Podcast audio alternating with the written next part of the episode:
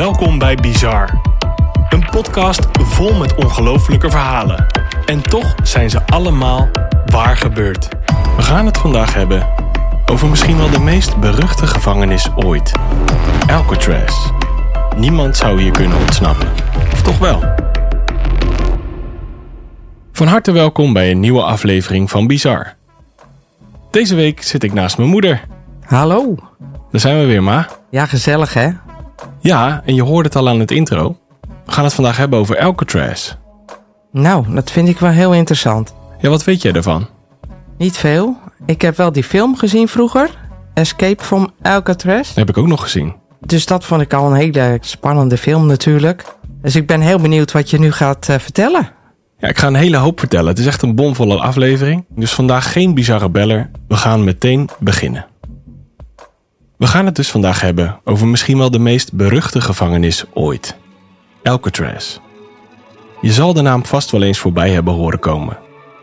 Laten we eens in de geschiedenis van deze instelling duiken. Alcatraz was een fort, maar werd tussen 1909 en 1911 omgebouwd tot gevangenis. Het ligt op een klein eiland in de baai van San Francisco. In eerste instantie is het bedoeld voor militaire gevangenen. Dit zijn voornamelijk mensen die hun bevelen niet willen opvolgen of andere dingen hebben gedaan die absoluut niet door de beugel konden in het leger.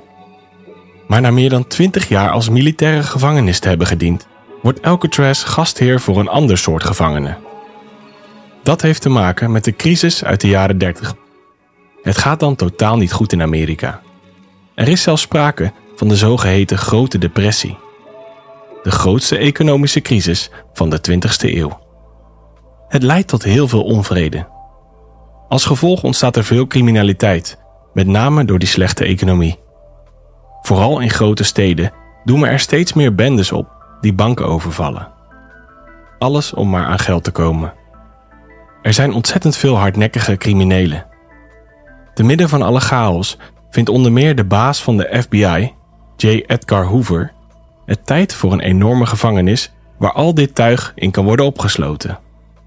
En je raadt het al, dat wordt Alcatraz.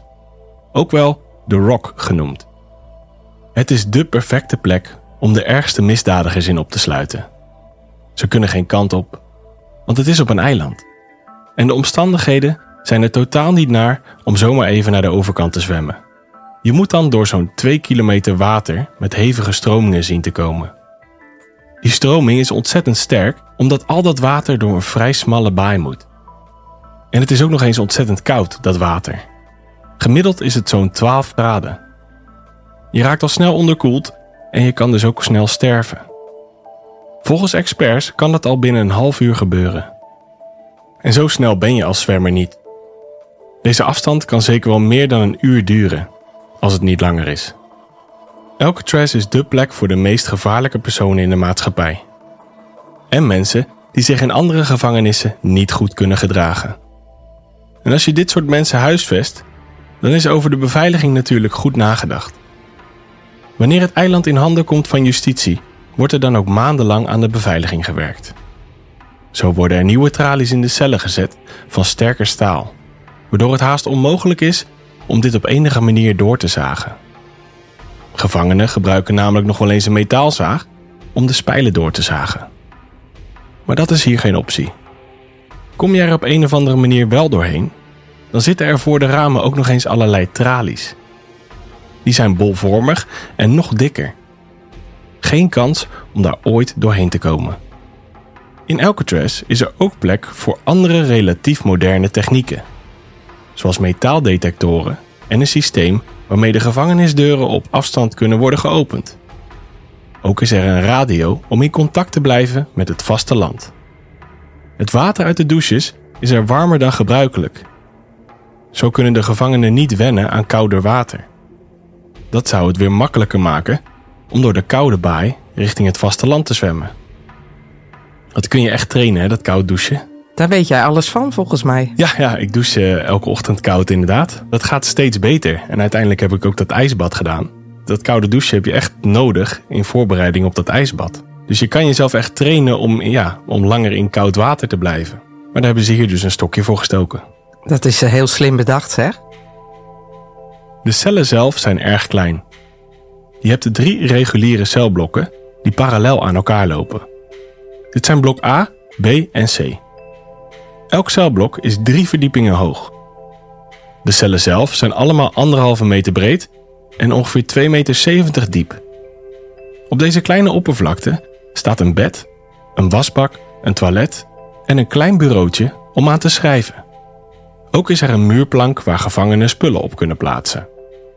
In elke cel is ruimte voor één gevangene. Gedraagt een van de gevangenen zich niet, dan moet hij richting de isoleercellen in blok D. Op de benedenverdieping van dit blok zitten cellen waar nauwelijks licht naar binnen komt. Als je daarin zit, mag je maar eens per week naar de recreatieruimte. Dat is echt niet te doen, dus daar wil je echt niet in komen. Maar dit is niet de ergste cel in Alcatraz. De ergste cellen zijn namelijk de stripcellen. Daar is geen warmte, geen licht en de gevangene moet er zonder kleren in. Hij mag alleen zijn onderbroek aanhouden. Er is geen matras aanwezig, dus je slaapt op de koude stalen vloer. De enige manier om jezelf warm te houden is door te bewegen. En je denkt dat de isolatiecel onmenselijk is, maar ja, dit is echt onmenselijk. Nou, ik vind dit wel heel ver gaan hoor. Ja, het klinkt ook allemaal vrij vreselijk, hè? Laat die mensen dan minstens wel hun kleding aan hebben, ook als er geen verwarming is.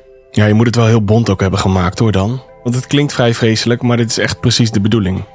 Het doel is niet om de zware criminelen klaar te stomen voor een positieve terugkeer in de maatschappij. Nee, men moet hier gestraft worden. Niks meer en niks minder. En op 11 augustus 1934, na een jaar aan renovaties en voorbereidingen, is het tijd om gevangenen met dit doel te ontvangen in Alcatraz. De eerste lading gevangenen komt uit een instelling in Kansas. Het zijn voornamelijk bankrovers, geldvervalsers en moordenaars. In het komende jaar vult Alcatraz zich verder met wel 250 gevangenen. Voor hen is Alcatraz een erg nare plek. Eentje die synoniem is aan isolatie en verveling. Het is er koel en de cellen zijn natuurlijk erg klein. Het is bijna als een alternatieve realiteit. Het is echt overleven. Elke dag is er een routine waar je bijna hersendood van wordt. En dan is het weer terug naar je kleine celletje. En de volgende dag weer hetzelfde. Door het sombere leven in Alcatraz groeit het uit tot de meest beruchte gevangenis in Amerika. Eentje waar je het sowieso zwaar krijgt. Gevangenen vechten er regelmatig met elkaar en brengen elkaar zelfs om het leven. Het hoort erbij als je in Alcatraz zit. Dat sommige gevangenen elkaar ombrengen, vindt de beveiliging trouwens niet erg. Dat uitschot, dat roeit elkaar wel uit, denken ze. Ben toch blij dat we in deze tijd leven. Ze dachten alleen maar dat het ruimt lekker op. Ja, ze dachten, Jongen, jongen. ze dachten echt, de mensen die hier zitten, ja, die zijn niet fit om weer terug te komen in de maatschappij. Dus daar kunnen we niks mee. Ja, als ze elkaar uitroeien, is het ja, opgeruimd staat netjes. Hard hoor. Niet alleen fysiek, maar je kan je voorstellen dat het ook mentaal erg zwaar is in Alcatraz. Zelfs de meest roemruchte criminelen kunnen het haast niet aan. Misschien wel een van de beruchtste gevangenen die in Alcatraz heeft gezeten, is de beroemde gangster Al Capone. Hij houdt zich bezig met allerlei illegale praktijken, zoals het uitbaten van casino's, het faciliteren van prostitutie en de illegale handel in alcohol. Hij weet de autoriteiten lang te ontlopen, maar wordt uiteindelijk dan toch achter slot en grendel gezet. In eerste instantie in een gevangenis op het vasteland, waar hij zijn cel weet om te toveren tot een soort chique studio. Het lijkt niet eens meer op een normale cel. Uiteindelijk staat El Capone een flinke switch te wachten, want hij wordt overgeplaatst naar Alcatraz. Een gevangenis waar de bewakers niet te porren zijn voor corrupte praktijken. In Alcatraz krijgt El Capone geen kans om te communiceren met de buitenwereld. Hij wordt in de gevangenis ook constant bedreigd en aangevallen, want hier is hij niemand. Hij werkt er gewoon in de wasseretten en speelt in de gevangenisband. Ondertussen takelt El Capone mentaal compleet af door de isolatie in deze instelling. En dat plotselinge contrast tussen wilde en status en die nare plek waar hij nu zit, gaat hem natuurlijk ook niet in de koude kleren zitten. Na vier jaar is er haast niks meer van hem over. Het laat zien hoezeer Alcatraz mensen kapot kan maken. Precies waar het voor is bedoeld. In zijn tijd in Alcatraz maakt El Capone ook de isoleercellen mee. Het eist mentaal een flinke tol, maar ook fysiek takelt de topcrimineel af. Hij heeft in zijn vroege leven de SOA syphilis opgelopen en dat wordt steeds erger. Het takelt zijn hersenen af, waardoor El Capone zich een beetje eigenaardig gedraagt. Arrogant zelfs. Daardoor wordt hij een doelwit voor medegevangenen. In 1939 komt El Capone na een barre celstraf vrij. Er is door alles wat er is gebeurd alleen helemaal niks meer van hem over. In 1947 sterft hij als een zielige man. En niet als de ijdele maffiabaas die hij ooit is geweest. Daar heeft Alcatraz dus een mega groot aandeel in gehad. Het is bizar hè, dat El Capone gewoon helemaal is afgebroken door deze gevangenis. Ja, dat zegt wel wat, hè? Als je het over een crimineel hebt en je moet de bekendste crimineel ooit noemen, ja, dan staat hij toch wel in de top 5, toch? Ja, maar hij stond natuurlijk in dit geval helemaal alleen. Het was voor hem helemaal niet erg ook om naar die gevangenis te gaan, hè? want hij kreeg, nu heb ik het over die eerste gevangenis, ja, daar had hij alle luxe. Hij had contact met de buitenwereld, dus hij kon allerlei dingen regelen. Ja, en hier was dat niet. Precies. En nu stond hij echt alleen. En dan merk je toch dat hij zonder zijn netwerk natuurlijk nergens is. Ja, van maffiabaas sta je ineens de was te doen van je medegevangenen. Ja, het is wel heel bizar, hè? Nog even terug naar die isolatiecellen. Want die zijn puur ingericht om gevangenen door te laten draaien. En één geval is bijna te bizar om niet uit te lichten. En dit is Robert Stroud, een veroordeeld moordenaar. Door de moord wordt Robert in een cel gegooid op het vasteland. Maar eenmaal daar vermoordt hij ook nog eens een bewaker. Robert wordt ter dood veroordeeld. Maar hem wordt gratie verleend. En daarop wordt zijn straf belaagd naar levenslang, maar dan wel in isolatie. Ik weet niet wat er erger is. Hij wordt in de gevangenis op het vasteland in isolatie gezet. Wanneer hij een keer in de tuin van de gevangenis loopt, wanneer hij mag luchten, ziet hij drie gewonde spreeuwen en neemt hij ze mee om voor ze te zorgen. Binnen een paar jaar weet Robert er nog eens zo'n 300 kanaries bij te krijgen. In deze tijd verdiept hij zich ook in vogels en schrijft hij er zelfs over. Maar Robert gedraagt zich alleen nog steeds niet goed. Hij maakt stiekem alcohol met wat hij voorhanden heeft in zijn cel en start er zelfs een soort bedrijfje in. Die cellen daar zijn een stuk minder strikt dan in Alcatraz, in ieder geval. Als je dat allemaal voor elkaar kan krijgen. Maar daarom wordt hij dus in 1942 overgeplaatst naar Alcatraz. Ook hier wordt hij in een isoleercel geplaatst. En dat is hier toch wel andere koek. Geen vogels, geen menselijk contact. Om zichzelf enigszins bij de tijd te houden, leest Robert boeken over taal en recht. Maar het weerhoudt hem er niet van om door te draaien. In totaal brengt Robert 54 jaar door in de gevangenis, waarvan 42 in isolatie. Gaat je bijna afvragen of de doodstraf toch niet beter was geweest. Verschrikkelijk toch? Hoe hou je dat vol, joh? Zo lang in isolatie zitten, 42 jaar. Daar heb je er toch ook geen zin meer in eigenlijk, zou je zeggen, maar... Nee, dan was die doodstraf, zo, ja, dit zou je bijna beter vinden. Hoe groot is dus je survival modus, hè? Ook als je gevangen zit. Hij heeft het toch volgehouden met die boeken en, en uh, zich te focussen op dingen die hij toch interessant vond. Jawel, dat zeker, maar hij is volledig doorgedraaid. En dit is natuurlijk een grotere staf, denk ik, dan de doodstraf. Ja, want dan heb je nergens last meer van, hè? Dan uh, ben je er vanaf. Het zijn slechts twee beroemdere voorbeelden van de tol die Alcatraz eist. Maar natuurlijk zijn er veel meer. Er zijn gevangenen die expres hekken opklimmen om doodgeschoten te worden door een bewaker. Er zijn gevangenen die hun eigen vingers afhakken om eindelijk weer eens aandacht en zorg te krijgen. Het is echt een horrorplek.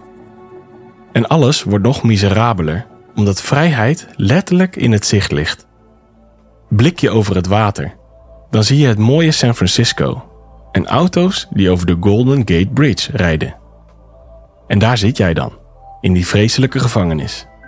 En je kunt geen kant op. Je weet dat het vrijwel onmogelijk is om eruit te ontsnappen. Met al die zware beveiliging en het water eromheen. Desondanks zijn er gevangenen die een poging wagen om uit deze hel te ontsnappen. De eerste die dat probeert is Joseph Bowers, iemand die vastzit voor een gewapende overval. Op 27 april 1936 is hij bezig met een vuilnisdienst. Hij ziet dan zijn kans schoon om richting het hoge hek met prikkeldaad te rennen en probeert er overheen te klimmen. Ik denk dat het een pure wanhoopsdaad is die totaal niet doordacht was. Overal zijn bewakers. Die spotten Joseph ook heel snel en zeggen dat hij moet stoppen, maar hij klimt door. Dan zien de bewakers geen andere mogelijkheid dan Joseph neer te schieten. Hij valt en dat wordt zijn dood. Je kunt dit zien als een ontsnappingspoging, maar het kan natuurlijk ook een zelfmoordactie zijn. Maar gezien hij bekend staat als iemand die veel ontsnappingspogingen doet, is het aannemelijk dat dit er ook één was. Maar toch wel weer eentje uit wanhoop, denk ik dan. Wat uitzichtloos, hè, als je daar zit. Jongen, jongen. Ja, je wordt echt tot waanzin gedreven en dat zie je dan ook. Maar ja, je hebt dan ook wel uh, fikse dingen gedaan natuurlijk. Hè, het is niet zomaar uh, dat je daar zit. Het is wel onmenselijk hoor. Het is heel uh, inhumaan, hè? Absoluut. Een andere ontsnappingspoging wordt een jaar later gedaan. Niet door één, maar door twee gevangenen, genaamd Theodore Cole en Ralph Rowe. Beide zijn bankovervallers en kennen elkaar uit een andere gevangenis. Op 16 december 1937 zijn de twee bezig in een werkplaats. Bij een hoofddetelling om 1 uur middag zijn de mannen er nog, maar om half twee middags niet meer. De bewakers gaan dan volop zoeken en zien in de werkplaatsruimte al snel gaten in twee ijzeren staven en er is een dikke glazen ruit uit. Vervolgens zijn de twee naar beneden geglipt en liepen ze richting het hoge hek. Dat is slecht zichtbaar, want het is een mistige dag. Daardoor kunnen bewakers hen niet zien vanuit de wachttoren. Met een sleutel die ze uit een andere ruimte hebben gehaald, hebben ze het hek open kunnen maken en hebben ze zich een weg naar het strandje gebaand. Daarna is er niks meer van hen gezien. Waarschijnlijk zijn ze het water ingegaan en zijn ze weggezwommen. Experts geloven echter dat de twee het land nooit hebben gehaald en zijn omgekomen. De stroming is die dag zo sterk dat zelfs een ervaren zwemmer richting de zee zou zijn gevoerd. En dat water is natuurlijk ook ontzettend koud. Dit kan dus bijna niet anders dan weer een mislukte ontsnappingspoging zijn. Dus het is nooit meer iets van hun uh, vernomen, zeg maar. Het was echt onmogelijk dat ze het, uh, dat ze het hebben gehaald. Maar wel knap wat ze deden. Dat, je, dat ze die spijlen hebben door kunnen zagen en dat uh, dikke raam door hebben kunnen breken. Ja, want dat zou niet mogelijk zijn. Dat hebben ze natuurlijk wel lang van tevoren voorbereid. Dat kan niet ineens, toch? Nee, nee, nee. Dit heeft ontzettend veel voorbereiding gekost. Maar goed, je hebt daar ook de tijd. Het biedt wel inspiratie aan anderen. In de twee jaren die volgen proberen nog best wat gevangenen uit Alcatraz te ontsnappen. Maar allemaal zonder succes. Het is ook niet zomaar iets. Daarom besluiten vijf gevangenen om er echt werk van te maken. Het gaat om Arthur Barker, William Martin, Rufus McCain, Henry Young en Dale Stamphill. Allemaal bankrovers en bendeleiders. Vooral Arthur Barker is belangrijk in deze ontsnappingspoging. Hij en de anderen zitten in de isolatieafdeling in zo ongeveer de meest zwaar beveiligde afdeling van de gevangenis. Ironisch genoeg zijn juist in dit deel van de gevangenis de tralies nooit vervangen door de sterke variant, waar je niet doorheen kon zagen. Hè? Nou ja, zeg. Het was en bleef crisis, hè? En dan zit je in het zwaarste deel van de gevangenis. Het is wel een gevalletje van uh, foutje bedankt, uh, denk ik, uh, of niet? ja, dus het is relatief makkelijk om die spijlen door te zagen met een zaag. En Dale Stamphill werkte voor de gevangenisbibliotheek. Hij bracht boeken rond en daarin kon hij zagen naar de isolatiecellen smokkelen. Een tijd lang treffen de gevangenen voorbereidingen, met Arthur als leider. In deze tijd zagen de mannen hun spijlen ook steeds verder door. De scheuren houden ze verborgen met klei. Maar dan heb je natuurlijk ook nog die enorm dikke tralies voor het raam. Hoe kom je daar doorheen? Arthur die weet er wel wat op. Hij laat zijn medegevangenen een soort staafspreider maken waarmee de tralies gespreid kunnen worden en uiteindelijk breken. De gevangenen smokken die succesvol mee naar de cel. Als dit allemaal lukt, dan is het plan om buiten een vlot te maken van drijfhout en het water op te gaan. Op 13 januari 1939 is het dan eindelijk tijd om het plan uit te voeren. De vijf glippen uit hun cel en weten succesvol de dikke spijlen bij het raam te breken. En dat terwijl dat eigenlijk onmogelijk hoort te zijn. Het groepje weet naar buiten te komen en bouwt daar zoals afgesproken een vlot van drijfhout. Maar de tijd is hun vijand, zo blijkt. Het duurt allemaal net te lang en ze worden gespot door bewakers. Eén bewaker die schiet Arthur direct door zijn hoofd en hij overlijdt. De rest geeft zich over en wordt levenslang in de isoleercel gezet. Weer een mislukte poging dus. Al waren zij best dichtbij. Maar dan nog is de vraag: hadden zij de barre omstandigheden rond het eiland wel overleefd? Ja, weinig succes nog voor de gevangenen. Ik snap best dat ze wel iets proberen, want uh, de situatie is sowieso uh, uitzichtloos. Wat heb je nog te verliezen? En dat zorgt dus voor al die pogingen. Ik snap het wel. In de jaren die volgen vinden weer heel wat ontsnappingspogingen plaats. Wederom boekt alleen niemand succes. Sommigen weten wel te ontsnappen, maar zwemmen terug naar Alcatraz uit angst om te verdrinken in het wilde water. Het zijn dus allemaal relatief kleinschalige pogingen. Een grotere poging is een aantocht in 1943. Een paar gevangenen spannen samen voor een rigoureus ontsnappingsplan. Het gaat om James Borman, Harold Brest, Fred Hunter en Floyd Hamilton. Die laatste is de vluchtchauffeur van Bonnie en Clyde geweest en heeft een tijdje op de top 10 lijst met de meest gezochte criminelen van de FBI gestaan. Hij zat eerst in een gevangenis in Kansas, maar hij probeerde te ontsnappen en werd overgeplaatst naar Alcatraz. En dat soort mensen vind je dus in deze gevangenis, hè? Wel leuk. Allemaal bekende, geen BN'ers, maar iets anders, hè? BG'ers. ja, zoiets. Bekende gevangenen.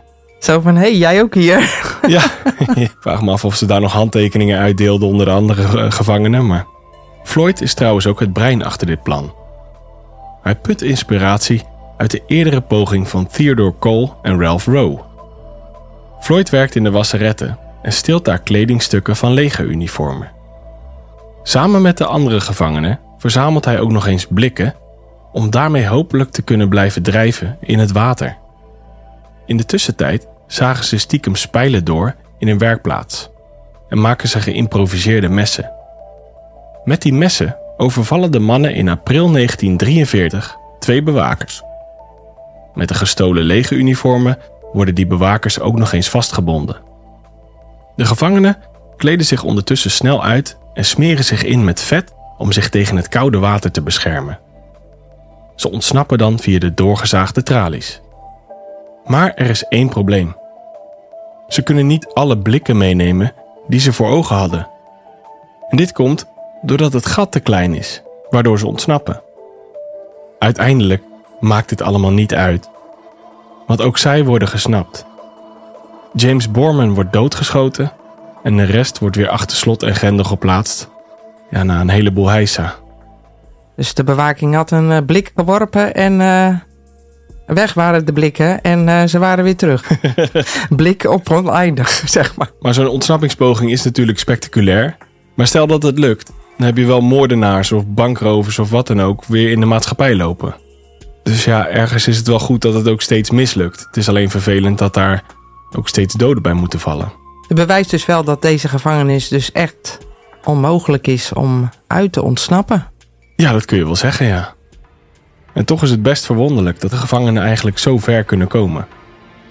Dit zou de meest zwaar beveiligde instelling van het land moeten zijn.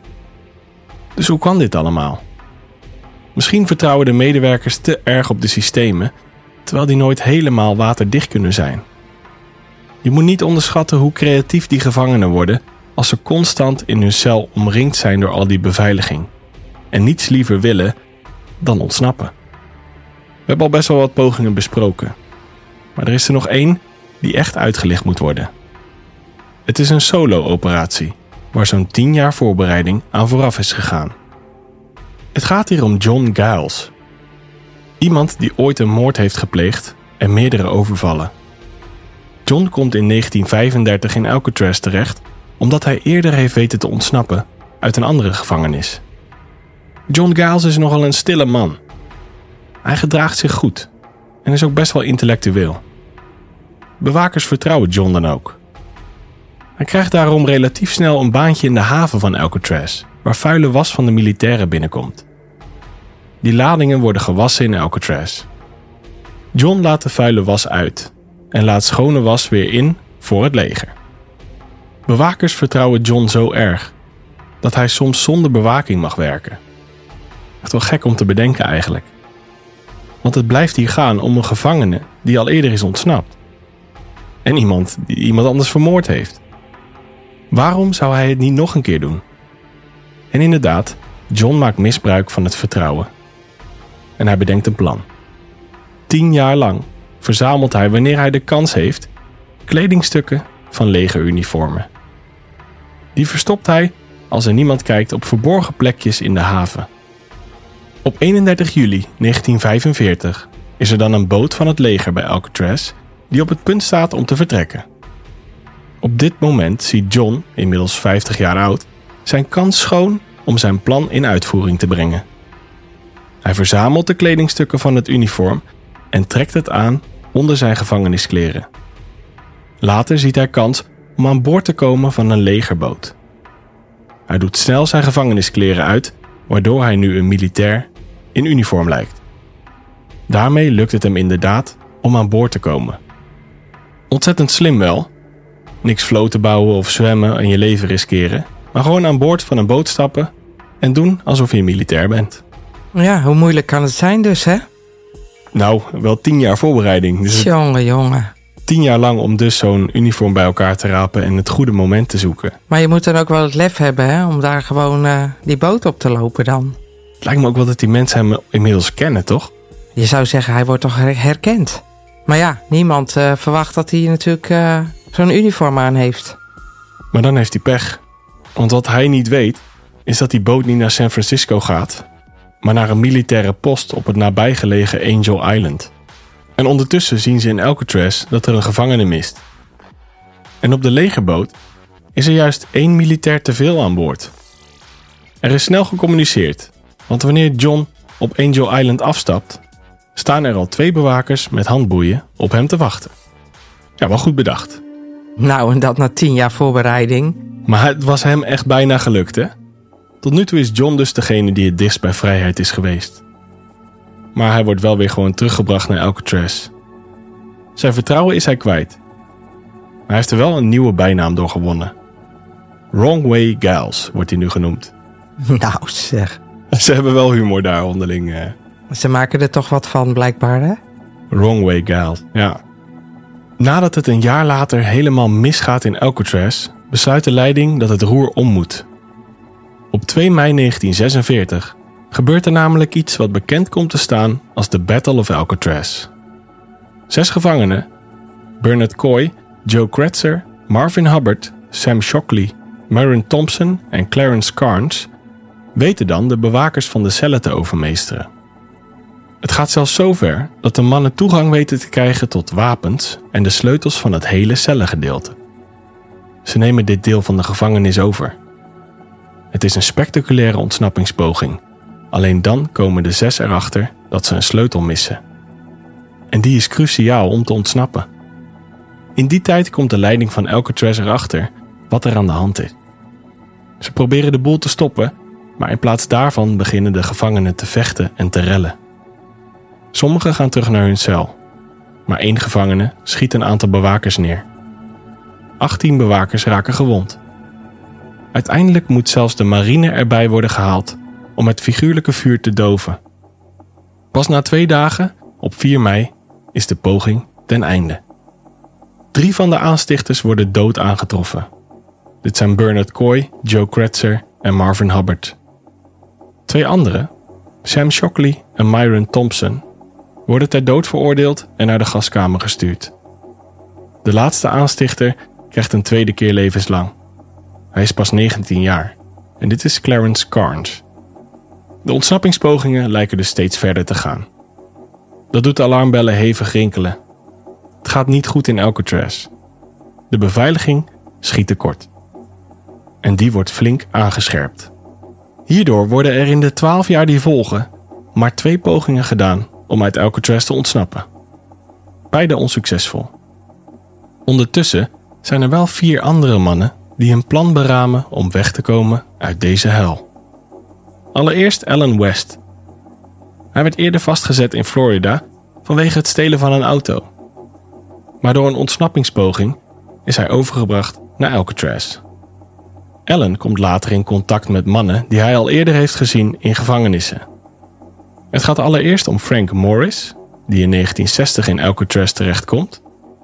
Hij is een intelligente man die na een slechte jeugd al snel in de criminaliteit belandt en begint met gewapende overvallen en drugsbezit. Later gaat hij ook auto's stelen en banken beroven. Frank wordt gepakt, maar ontsnapt en begint weer met stelen. Dat zorgt ervoor dat Alcatraz ook zijn nieuwe thuis wordt. Een jaar later komen er ook nog twee broers binnen in Alcatraz. En dit zijn dus ook bekende gezichten. Het gaat om John en Clarice Anglin. Ze komen uit een redelijk normaal, maar supergroot gezin van 13 kinderen. En deze twee gaan het slechte pad op. Ze beroven een tankstation en later ook banken en bedrijven. De twee weten lang te ontkomen, maar worden uiteindelijk toch gepakt en vastgezet. Wanneer ook zij een mislukte poging doen om te ontsnappen, worden ze naar Alcatraz overgeplaatst. Daar zien ze al snel Frank en Ellen, die ze kennen uit eerdere gevangenissen. Deze mannen trekken daarom allemaal snel naar elkaar toe. Het is gewoon een reunie daar, zo van, hey, jij ook hier? Ja, die, die komen elkaar dan tegen. Uit hun carrière zien ze, ja, zien ze elkaar daar weer. De gevangenen willen net zoals alle anderen niets liever dan weg uit Alcatraz.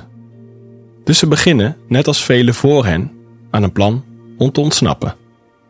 Frank wordt de leider van de groep, het meeste brein achter dit plan dat de komende zes maanden wordt beraamd. Hij weet, we kunnen niet 24 uur per dag in de gaten worden gehouden.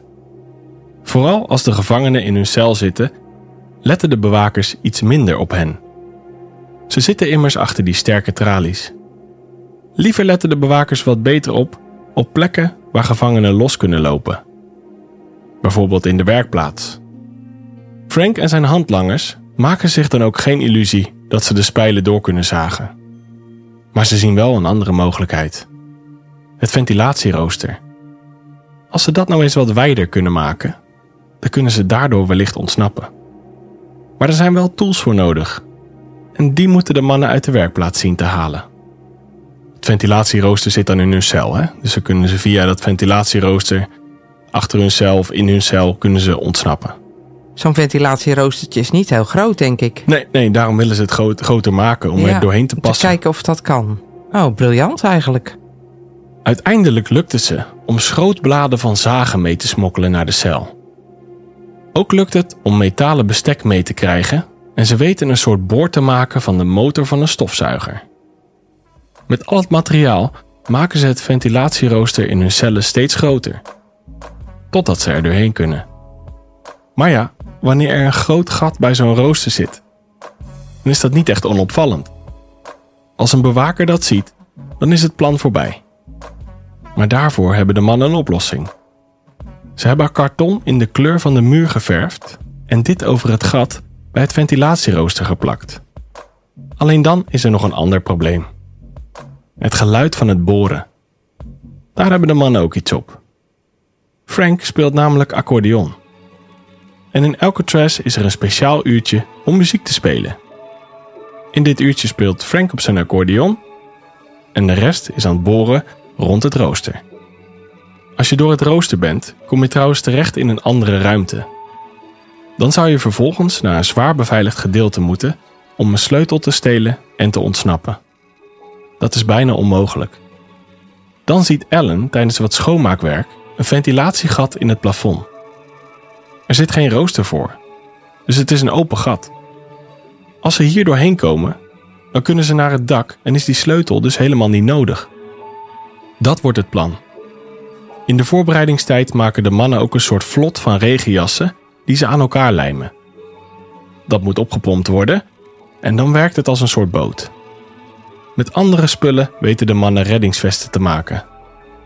Het enige probleem is dat er geen manier is om het vlot eerst te testen. Want daar hebben de gevangenen natuurlijk de kans niet voor. Als het niet werkt of verder op het water toch kapot gaat, dan is het misschien wel einde oefening. En dat kan de dood van de mannen betekenen. De gevangenen hebben trouwens nog aan meer gedacht. Ze gebruiken zeep, tandpasta, beton en toiletpapier om hun eigen hoofden in elkaar te knutselen. Die kunnen ze in hun bed leggen met nog wat kleding en een deken eroverheen, waardoor het lijkt alsof ze daar liggen te slapen. Daardoor zullen de bewakers niks vermoeden en hebben de gevangenen een goede voorsprong. Dat is natuurlijk cruciaal, anders kunnen ze al snel worden neergeschoten. Deze mannen hebben echt geleerd van de vorige pogingen van anderen. Ook hebben ze het zogeheten blad Popular Mechanics gebruikt als bron voor ideeën. Dat is een blad over wetenschap en technologie, waar ook heel veel doe-het-zelf dingen in staan. Op 11 juni 1962 is de dag aangebroken dat de gevangenen gaan proberen om uit Alcatraz te ontsnappen. Het is iets voor 11 uur 's avonds en het water is die dag slechts 10 graden. Frank, John en Clarence weten succesvol door de ventilatieschacht te komen. Maar Alan West stuit op een probleem. Hij heeft eerder geprobeerd om zijn doorgang te versterken met cement. Maar dat is hard geworden. En nu is de doorgang net te klein om doorheen te kunnen. Hij kan niet mee. Ontzettend zuur, want hij heeft bedacht hoe ze naar het dak kunnen komen. Hij probeert uit man en macht om het voor elkaar te krijgen. Komt er uiteindelijk toch doorheen. Maar de rest is dan in geen velden of wegen meer te bekennen. De overige mannen proberen te ontsnappen via de onbewaakte dienstgang. Ze gaan daarna het gat in het plafond in en klimmen naar het dak. Ik voelde echt die, die wanhoop van die man die gewoon in zijn eigen cel vast komt te zitten en uiteindelijk toch dat gat doorkomt. Wat een paniek moet die man hebben gehad natuurlijk. Hè? Dan is het eindelijk zover. En dan uh, zit dit dan niet mee dat hij uh, er doorheen kan. Ja, heel sneu. Ja. Je gunt het ze eigenlijk wel hè, dat het succesvol is. Ook al hebben ze nare dingen gedaan. Ja, je wil natuurlijk niet dat, dat moordenaars of overvallers of wat dan ook weer in de maatschappij terechtkomen. Maar ja, ze zitten in zo'n uitzichtloze situatie dat je het ook alweer heel erg begrijpt dat ze dit proberen. Frank, Clarence en John bereiken dus het dak. Ze hebben hun vlot, zelfgemaakte peddels en reddingsvesten bij de hand. Ze moeten nog wel naar beneden, maar dat blijkt appeltje eitje. Via een pijp leiden de mannen richting de grond. Het grootste obstakel is nu nog over het 3,5 meter hoge hek met prikkeldraad zien te komen. En ook dit lukt. Ze zijn nu dus buiten het hek. Dan banen de drie zich een weg naar de noordoostelijke kustlijn van het eiland. Dit is vlakbij een energiecentrale die de gevangenis van onder meer stroom voorziet. Het groepje heeft goed over deze plek nagedacht, want je kunt hier niet gezien worden vanuit de wachttoren. Het is een soort dode hoek. Nu resten mannen alleen nog om het vlot van regenjassen op te pompen met een soort pomp die ze hebben gestolen van een medegevangene. Frank, Clarence en John stappen het vlot op met hun geïmproviseerde reddingsspullen en peddelen weg. Hun doel is om een nabijgelegen Angel Island te bereiken. Dat ligt iets meer dan drie kilometer verderop. Er is vooral veel natuur op dat eiland en daar kunnen de mannen rustig verder bedenken hoe ze hun ontsnapping voort gaan zetten. Angel Island had ook die militaire basis hè, waar, die, uh, waar die Giles is opgepakt. Wrongway Giles. Waarom daarheen dan? Nou, die, die basis die is inmiddels gesloten. Oh, dat is al een hele tijd vandaar. geleden. Langzaamaan valt de ochtend van 12 juni in Alcatraz. De bewakers gaan de cellen in om de hoofden te tellen. Maar dan staat hen een grote schok te wachten. Ze maken alle gevangenen wakker. Maar drie geven geen gehoor. Ze ontdekken dan de nephoofden en de gaten bij het ventilatiesysteem. Een grote zoekactie wordt op poten gezet. De hele gevangenis wordt ondersteboven gekeerd. Maar de drie worden natuurlijk niet gevonden. Ook het gebied rondom de gevangenis wordt doorzocht.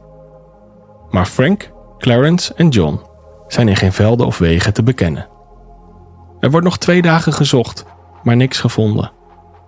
Ik zou je graag willen vertellen wat er verder met het groepje gevangenen is gebeurd. Maar die antwoorden heb ik niet. Niemand weet of ze het hebben overleefd en zijn gevlucht of juist zijn gestorven. Er wordt nog wel een peddel gevonden, ongeveer 200 meter voor de kust van Angel Island. Je vraagt je af, zouden de mannen het hebben gehaald?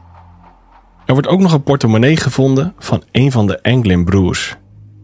Met daarin een paar belangrijke telefoonnummers en wat geld. Het is onduidelijk hoe ze hier aan zijn gekomen. En dit is niet het laatste wat wordt gevonden, want op 21 juni wordt er bij de Golden Gate Bridge een regenjas gespot in het water. En dat opblaasbare vlot is natuurlijk gemaakt met regenjassen.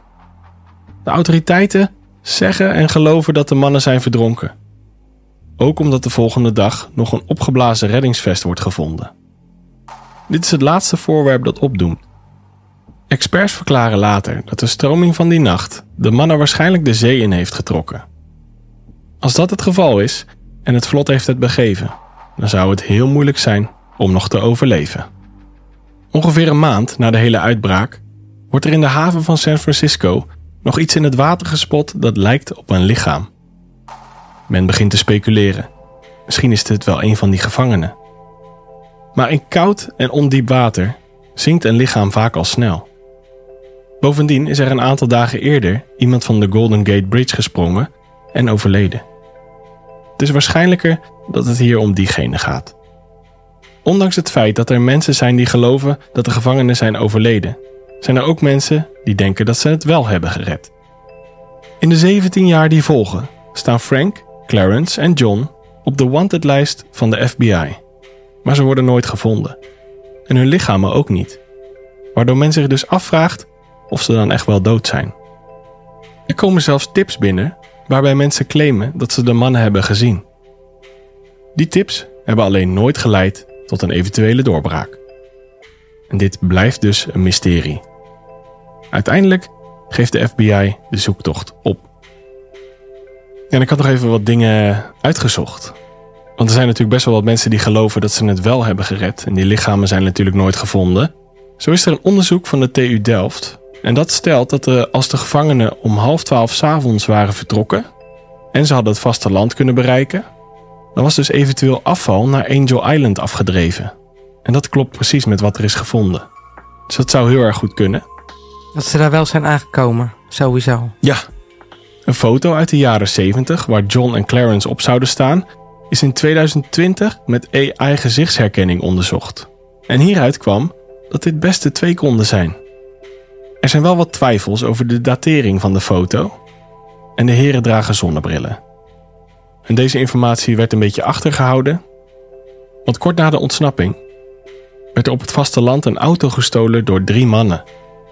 Het zou dus best kunnen dat dit deze drie mannen waren. Nou, dat lijkt dan wel, hè? En is er nog ja, één bewijs, zeg maar, dat, dat ze het wel hebben overleefd.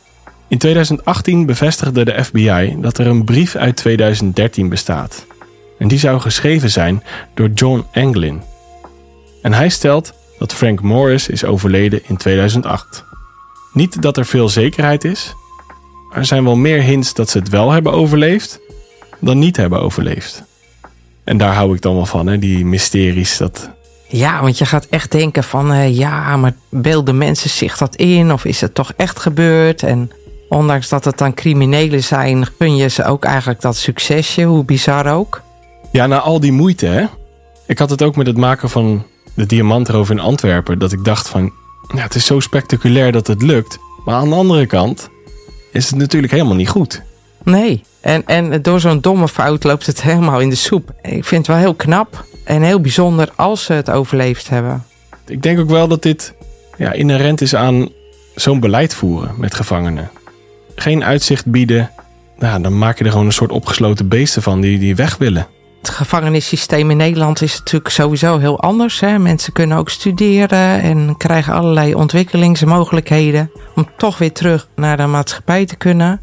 Ja, en dat werkt vaak wel en soms ook niet. In ieder geval wordt er wel uh, ieders best voor gedaan. Het is in ieder geval een stuk humaner. Ik ben nog niet helemaal klaar met de ontsnappingspogingen. Heb je nog meer? We zijn bijna aan het einde van het verhaal. Maar kort na deze spectaculaire ontsnapping, die ik wil wel echt graag geloven dat dit wel is gelukt bij de drie mannen. Maar kort na die ontsnapping op 16 december 1962 doen twee andere gevangenen nog een ontsnappingspoging. John Paul Scott en Daryl Parker komen met het plan om een stukje draad in vloerwas te dopen en vervolgens te bedekken met schuurpoeder. En hiermee zagen ze de tralies bij het raam stiekem door. Ze zijn hier al het jaar daarvoor, in 1961, mee begonnen. Maar op 16 december zijn ze er dan eindelijk doorheen. En die dag weten ze door het raam te komen en naar buiten te ontsnappen. Ze maken als het ware een soort van reddingsboeien van opgeblazen handschoenen en zwemmen dan weg bij Alcatraz.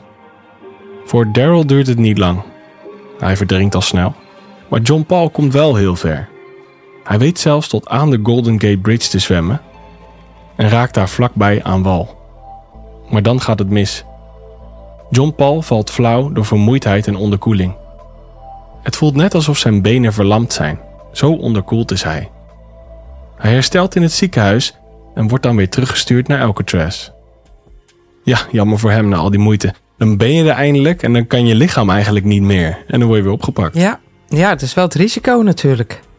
Niet lang daarna, in maart 1963, komen autoriteiten tot de conclusie dat Alcatraz misschien toch niet zo goed beschermd is tegen ontsnappingen als ze dachten.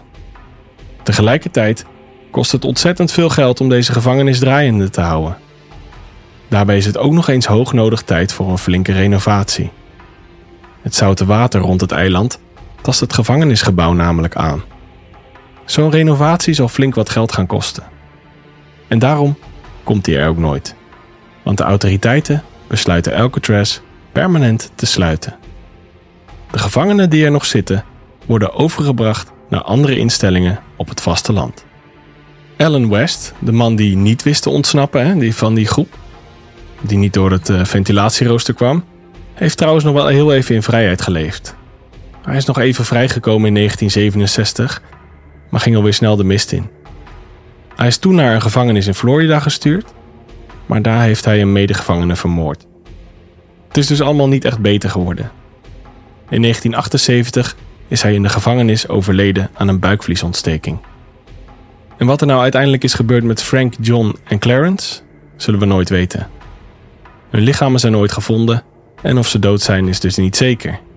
Wat in ieder geval wel zeker is, is dat ze ontsnapt zijn uit Alcatraz. En dat was eigenlijk het verhaal van Alcatraz. Met alle ontsnappingen en ja, vreselijke dingen die erbij hoorden.